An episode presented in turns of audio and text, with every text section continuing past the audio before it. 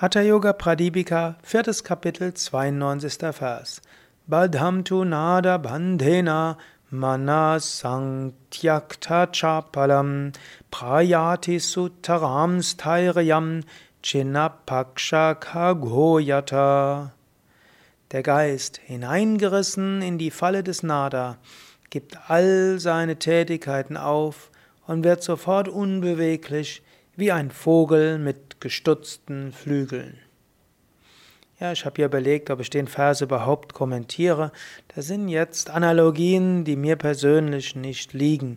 Falle des Nada bezieht sich auf Elefantenfallen. Angenommen, du im alten Indien gab es wilde Elefanten und die sind öfters in den Garten hineingegangen. Dann hat man eben eine Falle gemacht, da ist der Elefant vielleicht reingefallen und nachher hatte man den Elefanten und konnte ihn dann irgendwo anketten und dann schrittweise zähmen.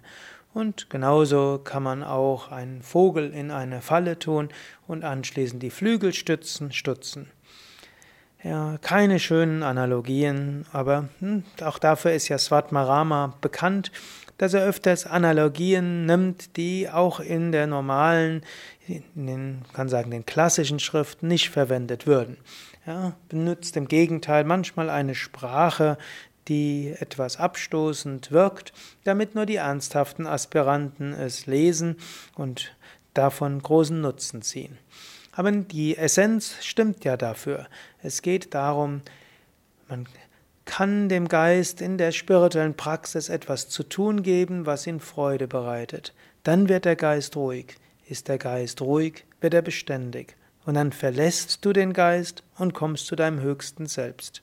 Das ist eine Möglichkeit der spirituellen Praxis. Natürlich, du kannst auch Tapas üben, bewusst Dinge tun, die dem Geist nicht so gefallen. Hier empfiehlt er aber etwas anderes. Mach die Praxis so, dass es dir, dass es dir Freude bereitet. Wenn die Praxis dir Freude bereitet, dann absorbiere ganz, lass dein Geist ganz absorbiert werden in dieser Praxis. Ist der Geist ganz absorbiert in der Praxis, dann wird der Geist ruhig. Und dann verlasse die Region des Geistes und genieße Freude, Liebe und Einheit.